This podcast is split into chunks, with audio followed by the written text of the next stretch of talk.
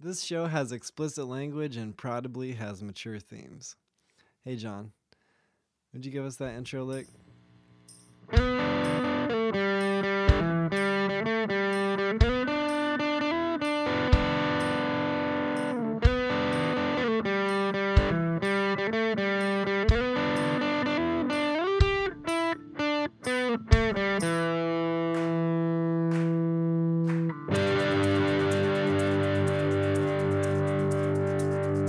Thank you. Oh, hey there. Welcome to Dexplanations. I am Dexter Sorensen. I looked some stuff up on Wikipedia, listened to a podcast called HI 101 about it, and I'm going to explain it to my friend David Gerondell. David, hey, bud. Hey, Hey, it's part two. You don't even need to ask me this time. what part two? Uh, What? yeah. All right, let's dive in. Alan, Alan Turing Part Two, and I'm gonna feel a little bit like da- Dan Carlin saying this, but this episode is Part Two.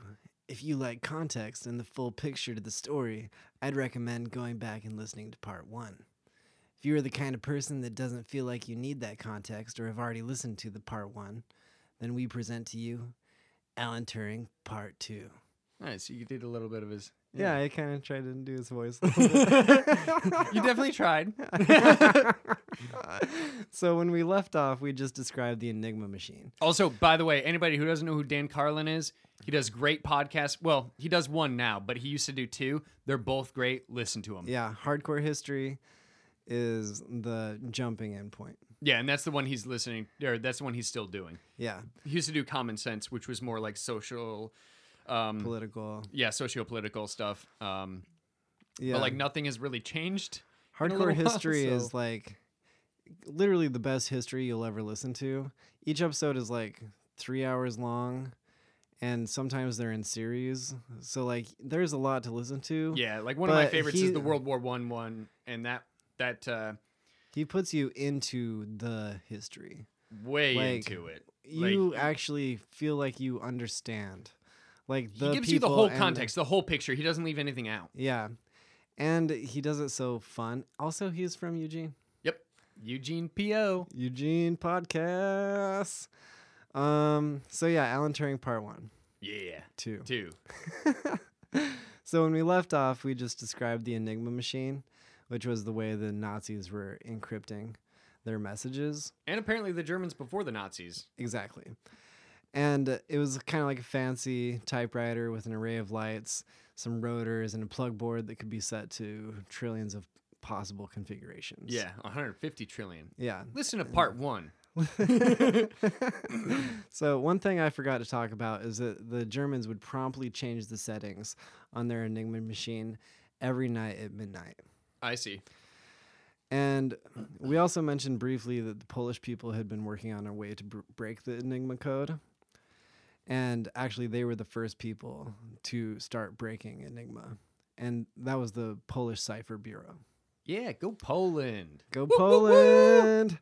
And Representing. because there was this French spy who got a hold of the key and the rotor. Hey, shut up, John. I'm part Polish.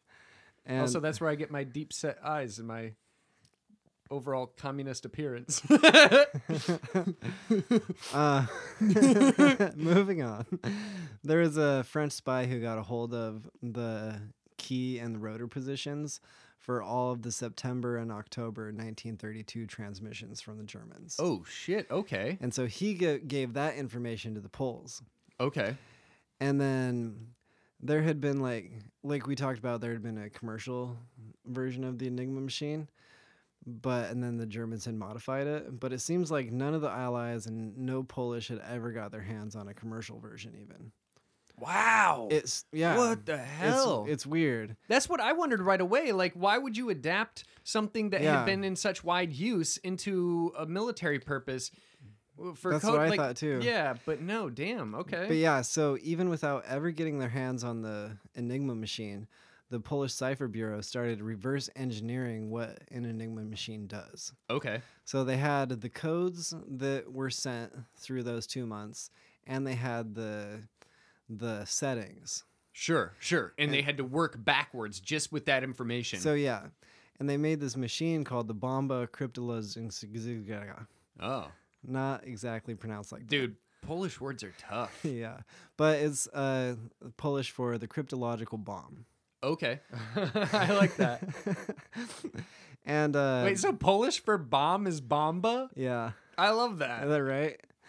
And uh, La bomba. they found out that there was a key issue with the Enigma code machine, with the yeah Enigma machine code. Okay, A letter could never be coded to itself.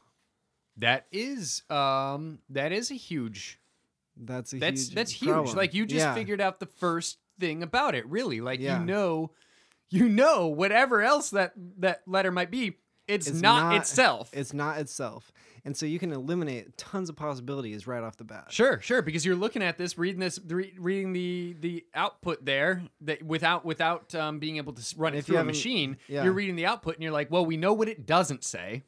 Mm. And then another thing before the war the Germans were doing was they were sending what's called a checksum, where they would send a sequence of three letters repeated before each message. So they'd se- send send like A B C A B C Gotcha. before okay. the message, and that was used to make sure the machines were calibrated correctly. okay, makes sense. Yeah. And so with the Polish Bomba, you can run the encoded text through it and it will run permutations of the rotary settings and it can tell you if there are any contradictions, like whether a letter gets coded to itself. Interesting. And then you can quickly eliminate those settings. And then they also use the checksum. And so they were like relying on the checksum and the contradictions. okay. in I the machine. wouldn't say that I understand, but damn, that's cool. Yeah, yeah, yeah. I don't know if I understand too. Um, but then Poland was invaded in 1939, and they had limited access to resources, and they decided to share their information about Enigma in a Warsaw Convention with France and England. Okay, sure. Actually, in what's little little known, I'm just going to shout out Poland for a minute here. After the Polish were essentially invaded, um, a lot of them actually fled Poland. The the military, a lot of Mm. the military um, that was able to get away, fled Poland um, to join up with the French and British militaries so that they could fight. Continue to fight another day. Essentially, they weren't Yeah. willing to lay down their arms. They, it wasn't out of cowardice. No. No. they were like live to fight another day, and they were Fucking doing A. it right. They're Yeah. like, let's keep fucking fighting these assholes. Yep. And at that convention, they're like, they say to the French and the English, here's Enigma, and here's what we know about it. Okay. And so the British, they're really interested in it, and that's when they create the GCNCS. I see. That okay, so it was only after. Yeah, I see. I think so. I might be wrong about that. okay. Um, but then Turing joined the GCNCS after returning from America. From his stint in Princeton. Yep. And he figured out real quick that there was a big flaw in the way the Polish bomba was working Okay. because they were relying on that checksum in order to check the permutations. Sure. And he's like, they could stop doing that at any time. Oh. And he was exactly right. Yeah. Like they stopped doing the checksum in May 1940. Because they realized that it was kind of a, a back door, like yeah, a flaw. it was a flaw, and it wasn't necessary. If you can trust your Enigma Calibration. machine operators Yeah. to have the right settings, then you don't need. Then to why do- broadcast the settings? Yeah. Right? yeah. So the day after the UK declared war on Germany, on the fourth of September 1939.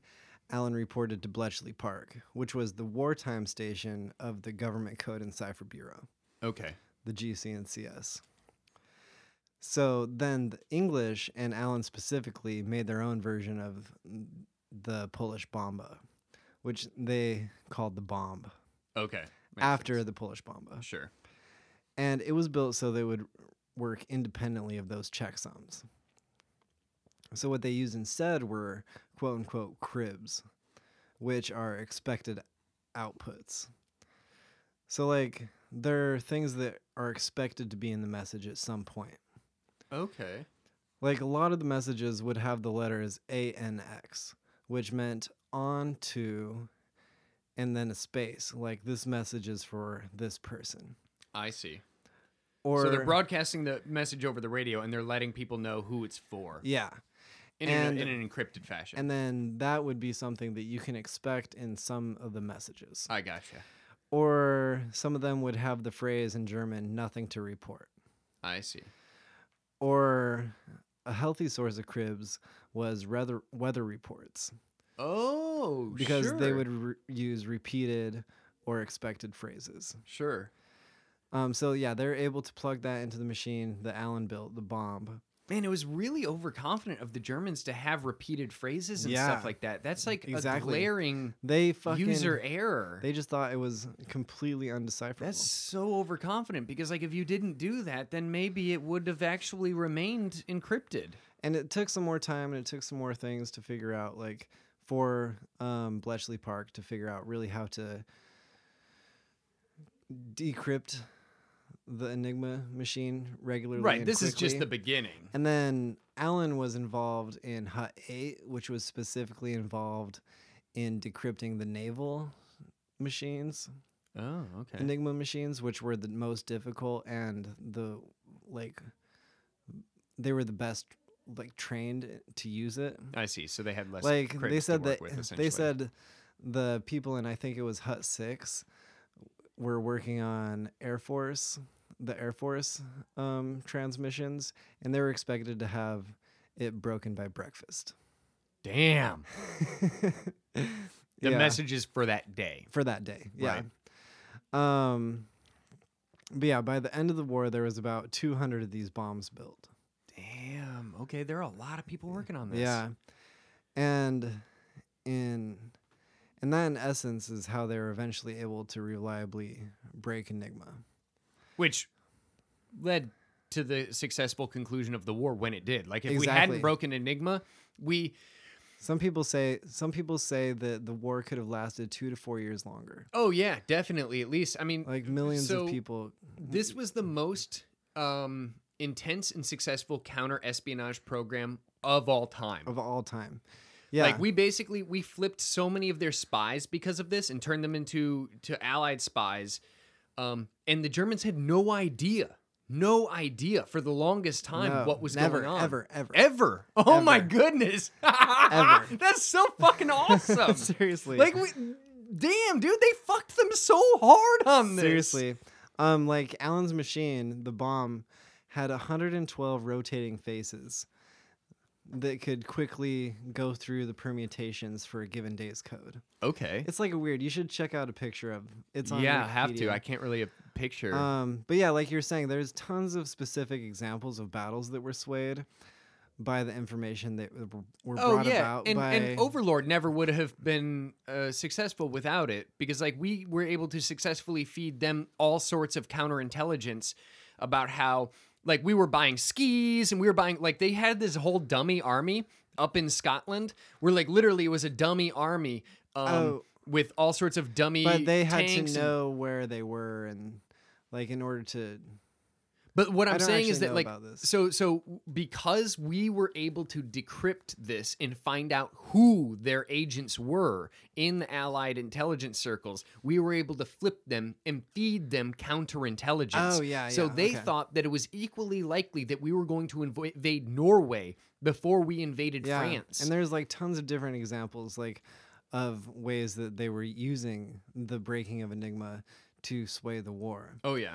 And it was uh it was the I forgot to mention the project was called Ultra. Oh yep, yep. What was going on at Bletchley Park was called Ultra. Not to be Um, confused with MK Ultra. Yeah, no, that's an American thing with Yeah, like very different with acid and drugs spi- and yeah, s- actually, we'll do an episode on that someday. and also um there was like a lot of uh they were really into like tapping into like psychic power and yeah, mm. shit. And MK Ultra it's, was uh, weird. E It's crazy bullshit. and- ESP, telekinesis. Horrible. They basically just did it because the Russians were doing it, and they were like, "Well, if they're doing it, we don't think this stuff is real, but we can't fall behind just in case it is, Yeah. and we need to know what they know." yeah. Um, so an- another example of what was possible with the breaking of Enigma is that they managed to decode a 70,000 character long explanation of all of the defenses for what would be the D-Day invasion. Jesus. Yeah, it was like extremely detailed, like how far in between each for like between each tank obstacle Okay. and like how di- like the distance between each pillbox Dang. and like tons of shit like that. And so they basically knew exactly what they were going into. And it, it also helped that by this point in the war, uh, we had air superiority, the Yeah. Allies. Like the Germans had had total air superiority throughout the, the early years of the war, but then by this time it had swayed. Yeah. Mostly, partly because of American manufacturing. Yeah. Like we we just pumped out not necessarily the best stuff, but like we just pumped out a lot, of, it. of it. Yeah, and uh, but they did have to be the British had to be really careful about how they use the information they acquired. Oh acquired sure. Otherwise you by you give Enigma. up the goose. Yeah, and exactly. Then game's gone. They can, yeah. Um, because like we said, the German High Command they always thought that Enigma was not broken. Right. That's So- impressive in of itself. So to use sometimes- the information so sparingly that you don't even let the enemy know that you know what they know. Like sometimes they just had to let boats be sink, Oh. sure. be sunk by sure. U-boats. Otherwise, it gets too Like- suspicious. Yeah, like they had to have a plausible, like they had to show the Germans that they had a plausible reason to come across that information. Right. like they so sometimes they would send out reconnaissance ships to places in before that they were planning I see. uh, so that they would have some other plausible way Way of, of and knowing if they that. didn't have that they would just have to let their people their own people die Sure. and sure. nobody nobody not even their commanders were privy to the information Oh yeah, yeah. The, these commanders didn't didn't realize they were leading their men into. yeah Yeah. like uh And that's really sad. But I mean, I, I hate this term and to a degree, but they were doing it for the greater good of the Yeah. war effort. like uh and so sometimes like sometimes their own like commanders wouldn't even follow directions that were given to them because they're like that's bullshit why would i do that like there's this one story about this uh british commander who was told to uh keep bombing more and more german oil rigs and shit like that Uh huh. and he's like i just spent like fucking weeks and weeks bombing oil rigs like there's more there's shit that i should be doing but he didn't know that the reason that he kept was kept supposed to be bombing oil rigs was because they had intercepted messages that were like shit we're about out of oil like Uh huh. this is supposed this is about to go downhill if we don't get more oil And that was a big deal. And that's part of the reason um, Germany started to Yeah, we're at a push so breaking point, hard to yeah. try and get to Russia's oil fields. Like they were pushing really hard on the Eastern Front to try and get those oil fields, fields because theirs were fucked. yeah exactly and uh so Plus, yeah, I think they mostly had shale oil, did they which is not great. no i don't know the difference Uh, you, it's basically you find it like in coal deposits, kind of, and it requires a lot more Mm. refining, and you usually have to build engines that are capable of actually working on shale oil. Okay. No, I didn't know that. Um, but Turing didn't actually spend the entire war at Bletchley Park. He actually ended up going to the United States in November 1942 to help us develop our own bomb program. Oh, Yeah, and actually, there's a story about how when he arrived at Ellis Island, um, he was actually because his security clearance was so high, nobody fucking knew who he was supposed to be, and so he was held there for like 15 hours or some shit like oh, that. Jesus! Until the proper authorities. Until the proper that authority he was, was like, there. knew that he was there and was able to come and be like, no, he's cool. okay. And so like, You shit imagine like, if there were the regular people working there, you're like, who the what the hell's going on? Yeah, and so like a lot of people actually contribute that type of thing too, with the like like a weird part of Alan Turing's story is the creation of new better ways to for allies to assist each other. Like after he was held there for such a long time, they were like, "Okay, we need to figure out a way for that not to be a problem anymore." Ah, I see. And then he was told while he went to America to help as much as possible, but not to give us Americans all that he knows. I see. You know, and like Yeah, yeah. and so like they helped it like helped develop trust and a protocol between the allies. so that that wouldn't that s- type of thing. We wouldn't be keeping secrets from people we couldn't afford to keep secrets from. Yeah. Yeah. So like that's another thing that Alan Turing is responsible for. Damn. Um, and while he was in America, he started working on this project called uh, Delilah. Okay. and that was true radio encryption. That must be what that song is about. Hey there, Delilah. Just kidding. Um, so he was thinking, what would actually make it impossible for me to decrypt these messages? and because they're sending they're just sending morse code and then decrypting them afterwards so he goes on proving it to military brass by sending a signal of recorded speech by winston churchill and then running it through a radio decryption machine and it was coming out as actual audio Wow. yeah i have no fucking idea how that works at all Yeah. Damn. um, but yeah, it just like without the decryption machine, it just sounded like radio static sure. Sure. or gibberish or something like that. Um, Pig but- Latin. pig Latin. That would be great. Undecipherable. or indecipherable is the word actually. yeah, I know. I like to say undecipherable though. I don't know. It just rolls off my tongue better. Anyway, uh, Delilah wasn't actually ready to be used before the war was over. Okay. Um, but yeah, so we're about to the end of the war. 1945, the war is over, and they had to decide what to do with Project Ultra. And they decided to keep it super classified because the Germans never knew about it. And there was this idea about like that came about how World War One led to World War Two. Like the Germans were super fucking pissed about the Treaty of Versailles and how they just got fucked. And they were thinking if the Germans figure out that we had like that we didn't only win because of military superiority and we had like these Oh. tricks up our sleeve, maybe they would like They'll fester try again. and they'll fucking try again. Yeah. Um. so yeah, they they never figured it out, and they actually after the war, um, sold Enigma codes to other countries who kept using it. Whoa! Really? Yeah. And so the British could just continue to Oh my listen goodness. to Yeah. and they other had people's communications like for years and years after These the war. poor client countries had no idea that they were being sold a totally defective system that just allowed the previous allied nations to just look at whatever they were talking about. Yep. Damn. So the British decided to disband disband Ultra, and they destroyed almost all the equipment, and the rest was taken to a secret location. okay. Like they kept about 50 bombs, and all of the documentation was destroyed. I see. And because it was so secretive and kept under wraps, a lot of the people who worked for Ultra, like, really had no job history to speak of, Oh shit! I didn't and like think they had about that. nothing to What do put you- on their resumes. Yeah. But like Alan did better than most of them because he was a published academic already.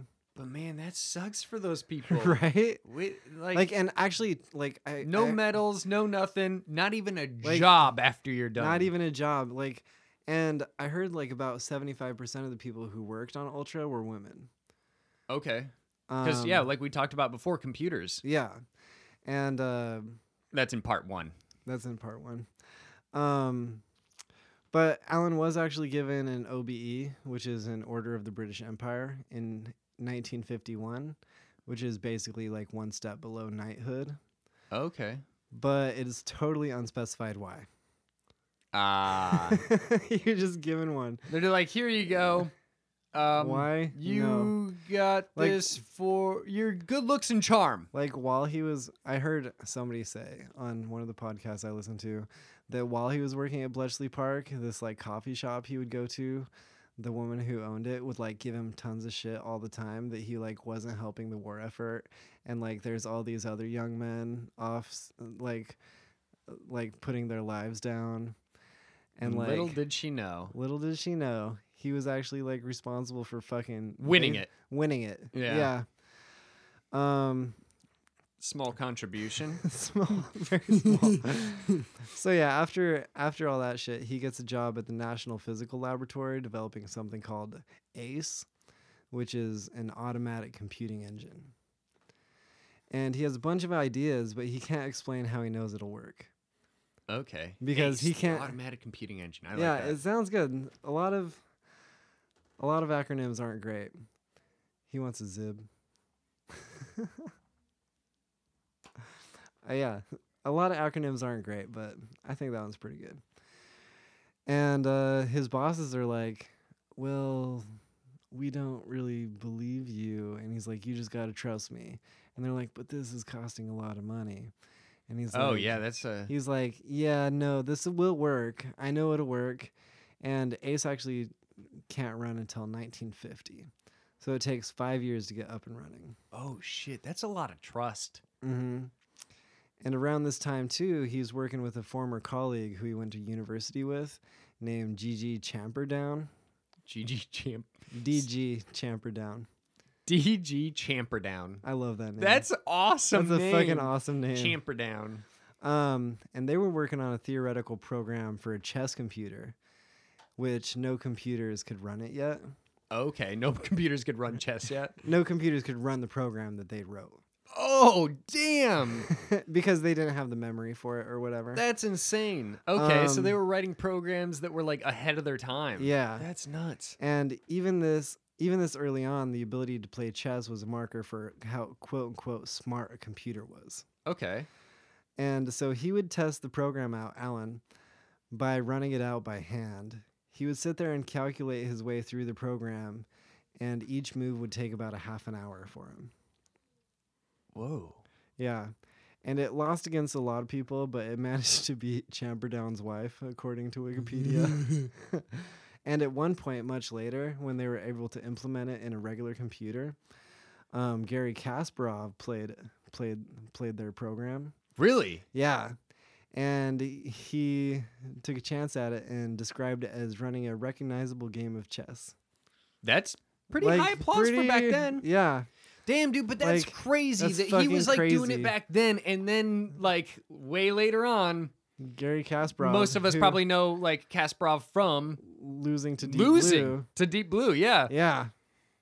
Um, I'm Well, and like also, I just barely listened to this podcast called American Innovations, and they had a series about AI, and it really focused heavily on chess okay. because that has always been a marker for how intelligent a computer is. right now, it's go. Now it's now it's Go, but now Go has been beaten. Uh, I can't remember what it was for g- I what the think it computer was- name was called that beat the Go it was champion. um go prime or something like that Um, but go go yeah. Anyway, the Go champion was recently beaten. Recently, I say, but I think it was like a couple years ago. yeah he quit Um, He well, yeah, that generally happens. yeah he quit after he was beaten um Oh, he quit playing Go. Yeah. Whoa. i mean at a competitive level yeah he quit God. because um well, the first time the ver- like first he, he time- just realized now that anything humans have to add to go it doesn't matter it's it's like basically what he figured out is like go is now in the hands of machines and like humans will never do anything important never discover anything more important in go because like the the strategies the computer was using against him he had never seen before oh really and didn't realize that those were strategies in the game that's crazy. no one had Go has been around for thousands of years. It's one of the oldest games still But played even, today. Even in that even that uh, series, American Innovations, that I was listening to about Gary Kasparov, when he lost against Deep Blue, he was super pissed, and he was like, "IBM fucked this up," and blah blah blah, and he was pissed, and he didn't really talk about it for like three years. yeah, Um, but now he's more like, no, that was gonna happen, and um, but there was a move. I think it was called like, it, wa- there was a move like move twenty three or something in one of the thing in one of the games, where it just like kind of blew his mind, like. Like it looked like a him dumb and no one move. else had seen it. Yeah, essentially, him and no, Like, no one el- no human had ever conceived of this. Yeah, and uh, yeah, that's kind of nuts. And w- but the, the but implications still- of this are but kind of still ano- uh, sorry another thing i want to talk about like um because you mentioned how go had been around for so long uh-huh. um he was talking about how when he played uh ibm's earlier version of deep blue he was like yeah i was playing like uh 1970s version of chess I see. I Like, see. he was like, it like- hadn't uh, it hadn't gotten to the, the modern Like, it- ideas. yeah. like so like chess was always growing like chess was always growing And it's the same thing with and it's Go. the same thing with Go too. But Until now. now computers like exponentially get faster. Yeah, and the only the only way you're going to see new Go games now is computers versus computers. Yep. Yeah. but maybe you can learn from it. and that's actually how that's so like part of the reason they trained that uh, I forget what it's called. It wasn't Go Prime, but it was something ar- along those lines. But Or was it GoPro? um, but the way they trained it partly is just by m- making it play against past masters games.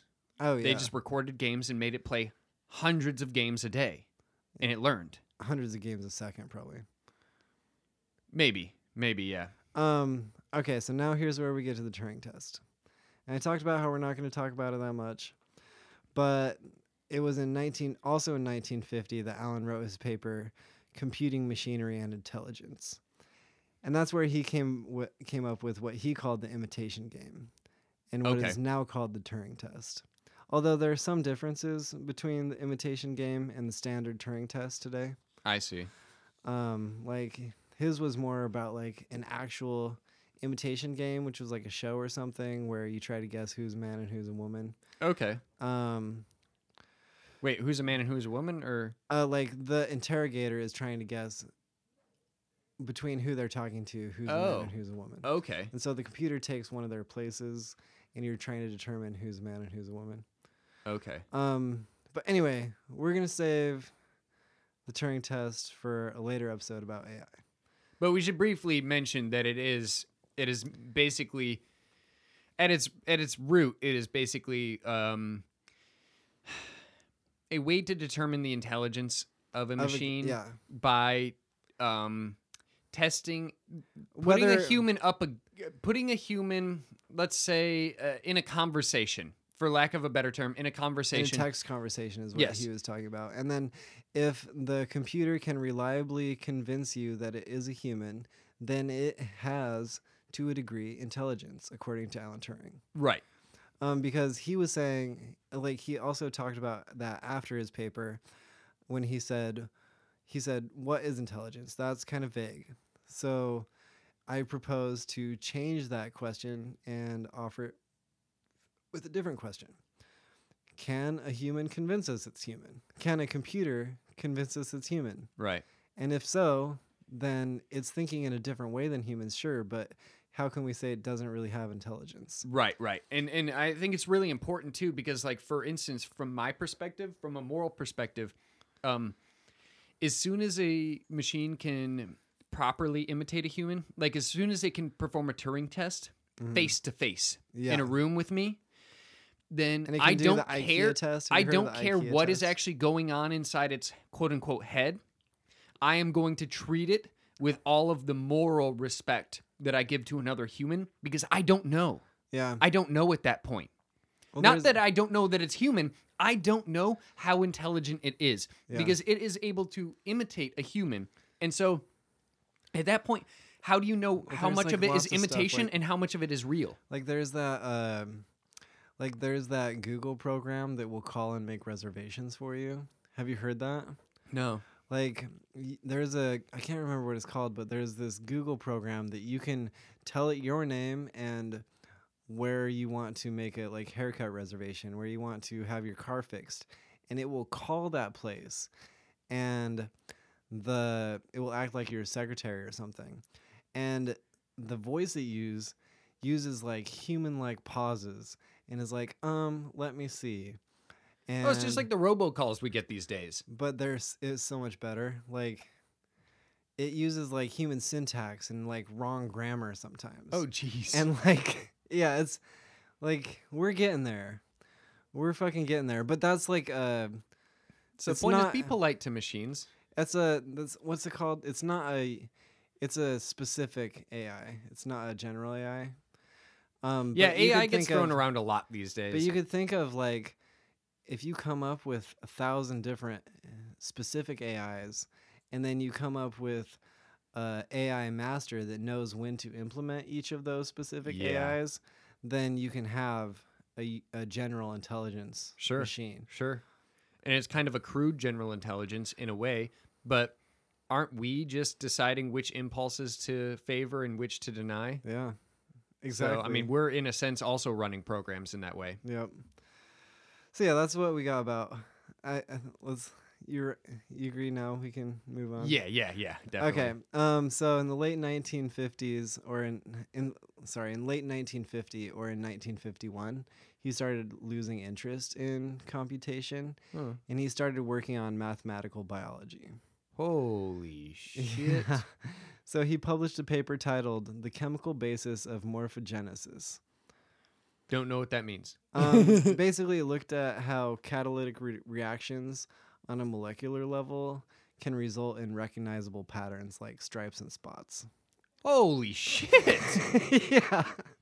what the hell? What the motherfuck, Alan Turing? so if this guy had if- if if he had not met his end the way he did, like who knows what he would have contributed to the field of biology exactly. through math. Through and I feel like math. most biologists I shouldn't say that because I don't know personally, No. but I don't feel like, seems like- math is often talked about except in like population studies and Yeah. stuff like that. exactly. It's fucking crazy. In biology, I mean, yeah. Yeah. Yeah. He was talking about like math within catalytic, like, like, He's talking about math at Reactions the in molecular, cells an at a organic molecular molecular level. model. yeah.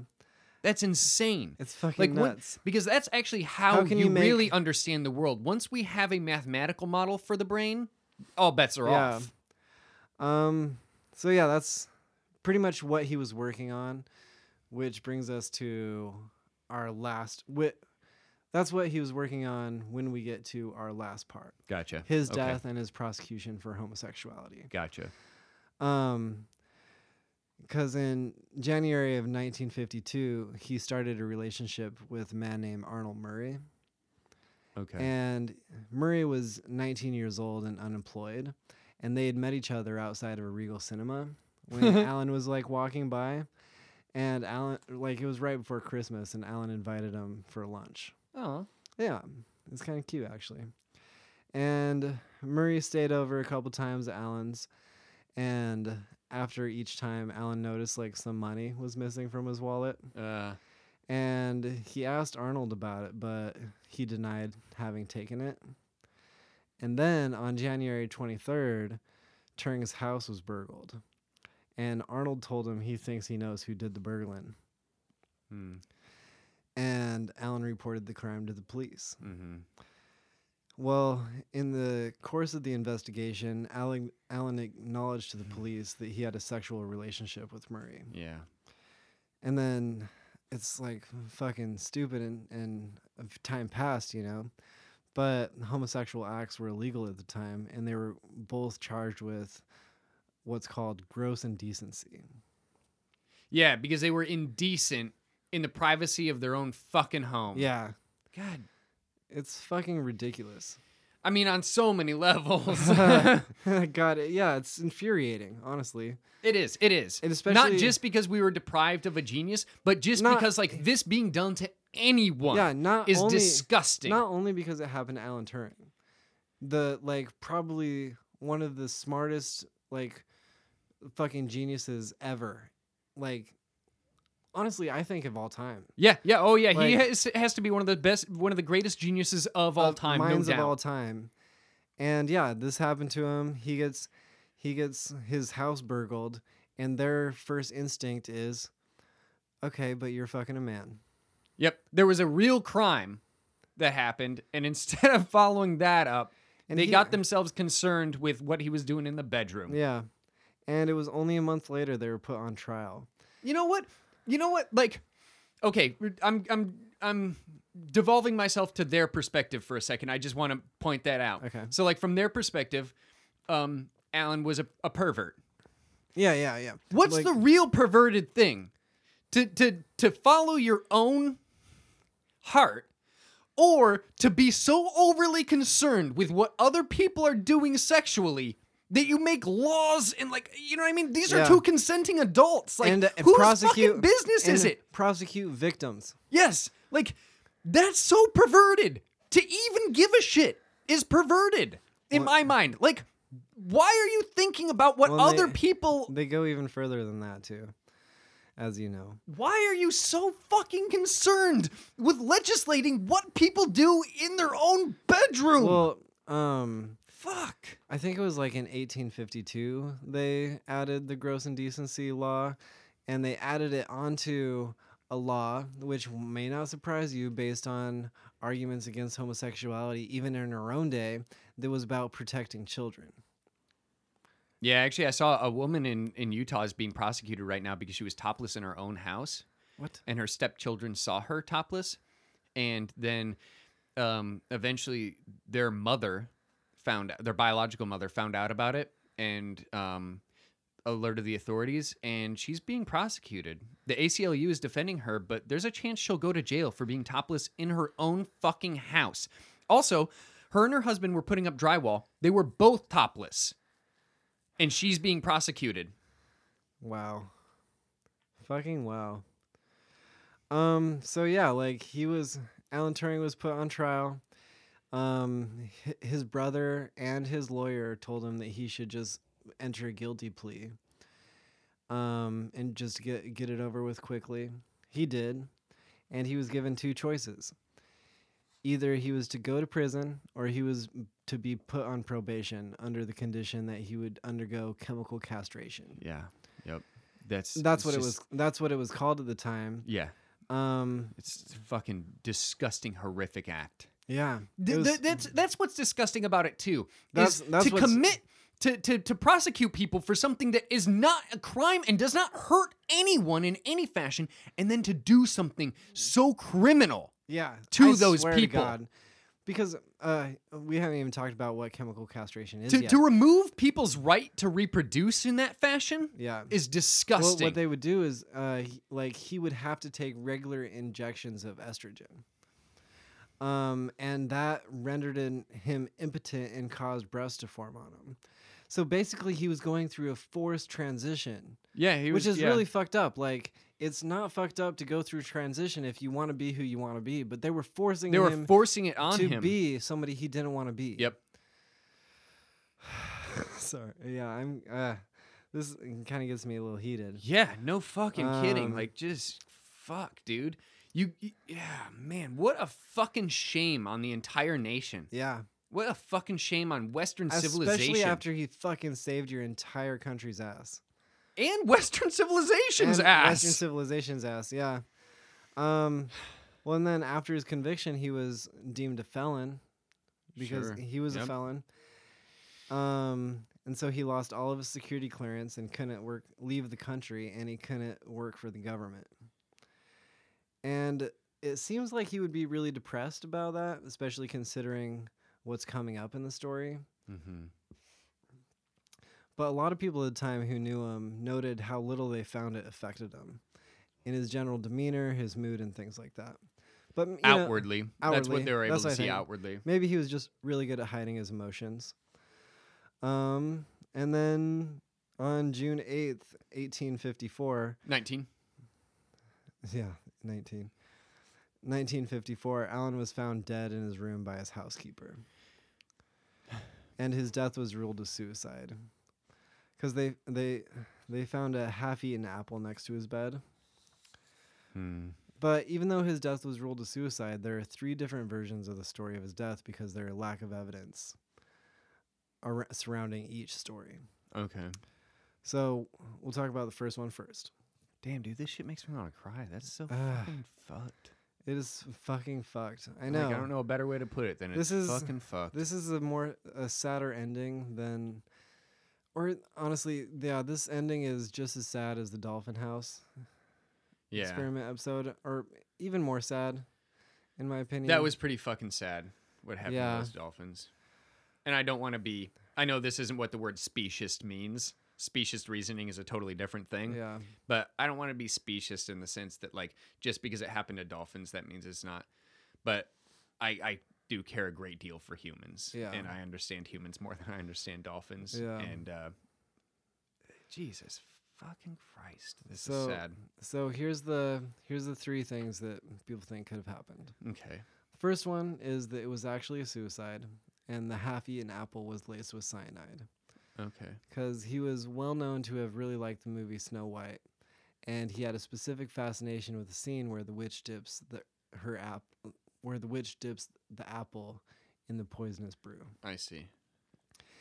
And of course, the version of this, this version of the story holds that he would have been distraught and humiliated after his conviction of gross indecency.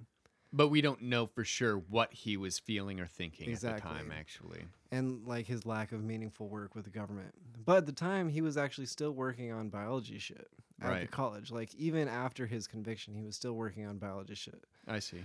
Um, so the story is that story is he poisoned himself with a cyanide laced apple, and honestly, I don't know. It just seems, it seems like somebody created that story and loves it because it makes him flamboyantly gay. Like Oh, loving, I see what you're saying. loving Snow White so much that that's how he would decide to take his life. Right, and it kind Um, of has like the It could have been that. Like I yeah, don't- it, it can. But I get what you're saying that it has like a very narrative feel to it. Yeah. And I don't think that being gay was what defined him. Oh, certainly not. No, it was it was Yeah. one part of a whole human. Exactly. It was his Like- sexuality. It's not. It doesn't define the person. No. Uh, like yeah, Um so number 2. His death was accidental. And in the spare room of Alan's house, they found a gold electroplating machine for electroplating spoons with gold. I see. And in order to electroplate gold, you dissolve the gold in potassium cyanide. Oh, So maybe he was electroplating spoons and inhaled too much cyanide, which does actually put off a vapor. okay. So Uh, we're fairly or- sure that it was cyanide. Ah, I don't know that. Oh, okay. I don't know that. I see. It just keeps coming up. So I yeah. wondered. Um. So, or maybe he poorly stored the cyanide. Um, because the apple was actually never tested for cyanide, Mm, and no suicide note was ever found. I see. Okay. In fact, there was a to to do list that was found for the next day when he got back to the office, Oh, working on the biology shit. yeah. That's not usually what you would think Yeah. of if somebody intended to take their life. And then he was well known to eat an apple before bed, and he regularly didn't finish the apple. I don't know how they knew that. um, but yeah, he regularly didn't finish the whole thing. His housekeeper would clean it up. Um, and then there was this theory. This is just a side note. There was this theory for a long time that the Apple logo from Apple computers was an homage to Turing. Huh.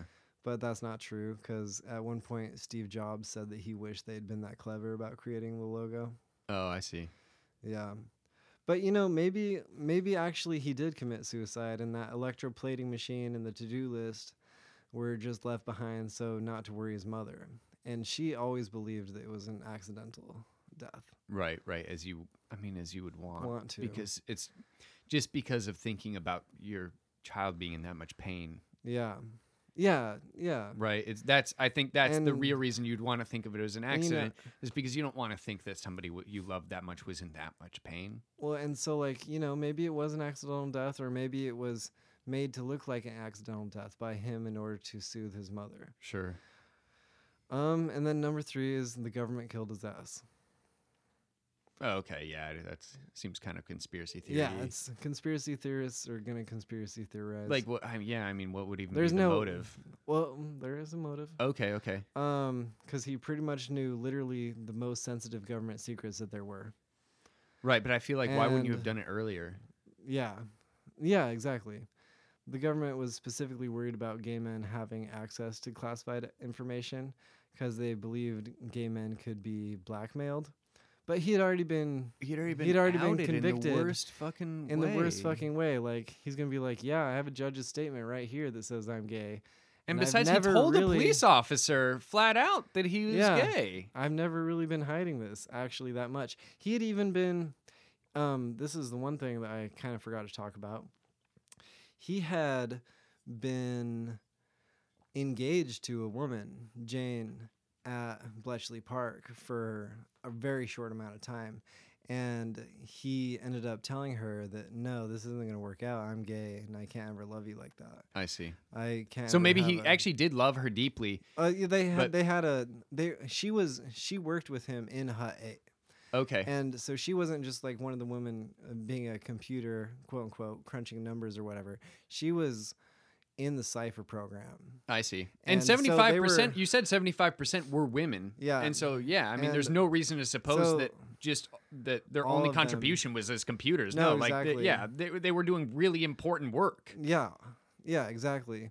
And uh, so yeah, he ends up telling her that he they have to call off their engagement because he- he's not sexually into women. And apparently she was like, "No, we can still do it. Like, who cares? We're really into each other. We care for each other."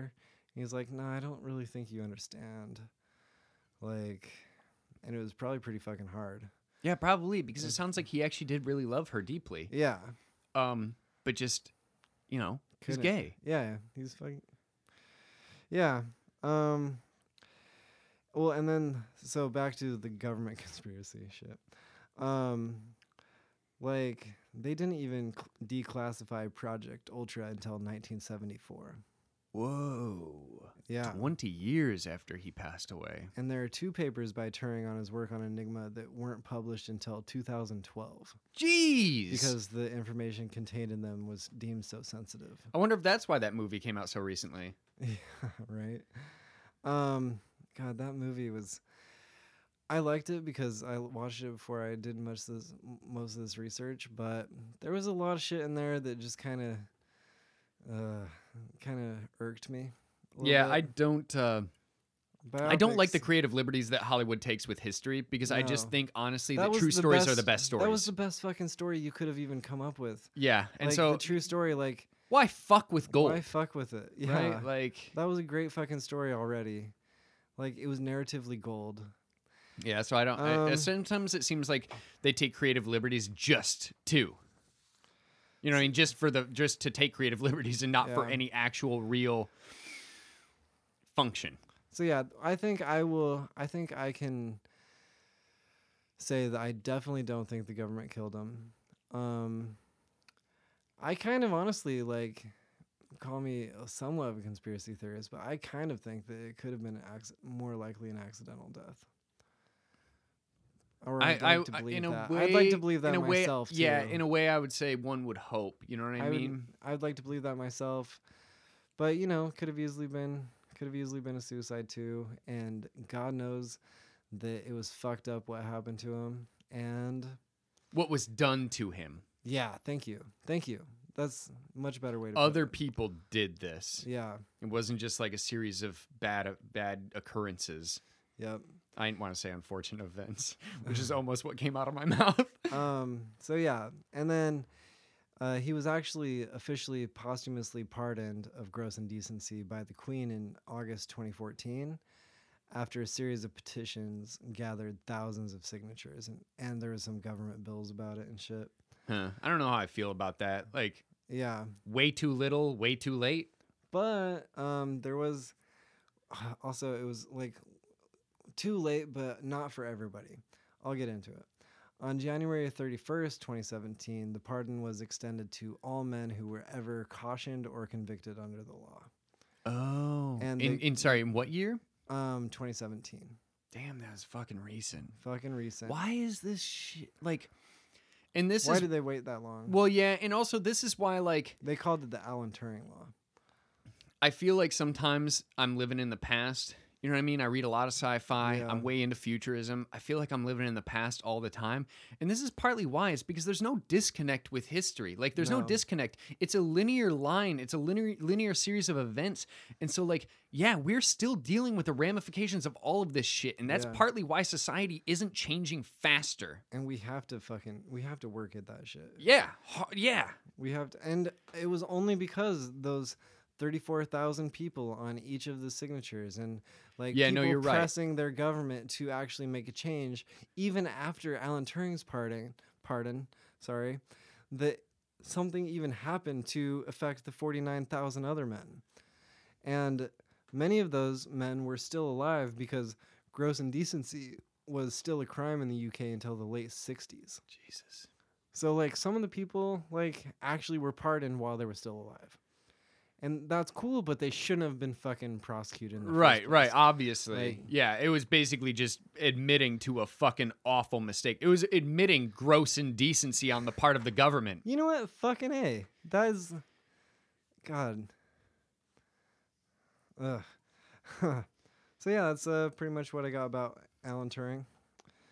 It's fucking crazy how much of a genius he was and how much of a and effect he had on all of our lives and the fucking shit that was done to him, like you said. Yeah. Um, like pretty much if you ever use a computer or a phone, which you are if you're listening to this podcast, you owe thanks to Alan Turing. Yeah. Yeah. Um, we all owe him a lot. not to mention his war contributions. Yep. And yeah, I kind of, I really, really loved looking into this, into Alan Turing. It was nice to have another week to look into, to do the research for it because I kind of dove, dove into it. He's kind of the most fascinating person. I would really recommend checking out the machines that he was working on and their apps that you can, their apps for the Enigma machine. Like where you can send encrypted messages and change the rotor settings and shit Oh, like that interesting. and uh, yeah, just like Alan Turing was like honestly kind of the, m- my favorite modern person. yeah, and probably had more of an impact on modern day life than any other single individual. that I can think of, yeah. of course. Yeah, but yeah, you got anything else about Alan Turing? Uh, no, I learned a lot. Oh, cool, cool. Um, so yeah, that is it for this episode. Dexplanations is recorded at Rabbit Pen Studios in Eugene, Oregon. It's produced, edited, and provided them sweet licks by Jonathan Cunningham. Art and logo, social media by Monet Moran. And my trusted co-host over there, David Gerondell. I want to thank all our patrons on Patreon. Alexis, Amanda, Ben, Betty, Kevin, Derek, Emily, Hannah, Linda, Nick, Susan, Tanner, Tori, and Trevor. And our only tattoo patron ever is Brittany. Thanks, y'all. We really appreciate it, and your support really helps the show. If you too want to support the show, unless you're the ums who are already listening, the already support. Anyway, go to patreon.com slash explanations. Tell a friend to listen to your favorite episode or leave a review on iTunes. All these he- things help a lot because we're trying to get more exposure, and we really appreciate you for the support. Likely, we got a bunch of things wrong. If you want to tell me about it or just want to bullshit, hit me up at dexplanationspodcast at gmail.com. Tweet me at dexplanations or comment on the Instagram. I'll bring it up in a later episode or do a new episode about it. Oh, and as for you, you really inspire me to be a better person. Bye now.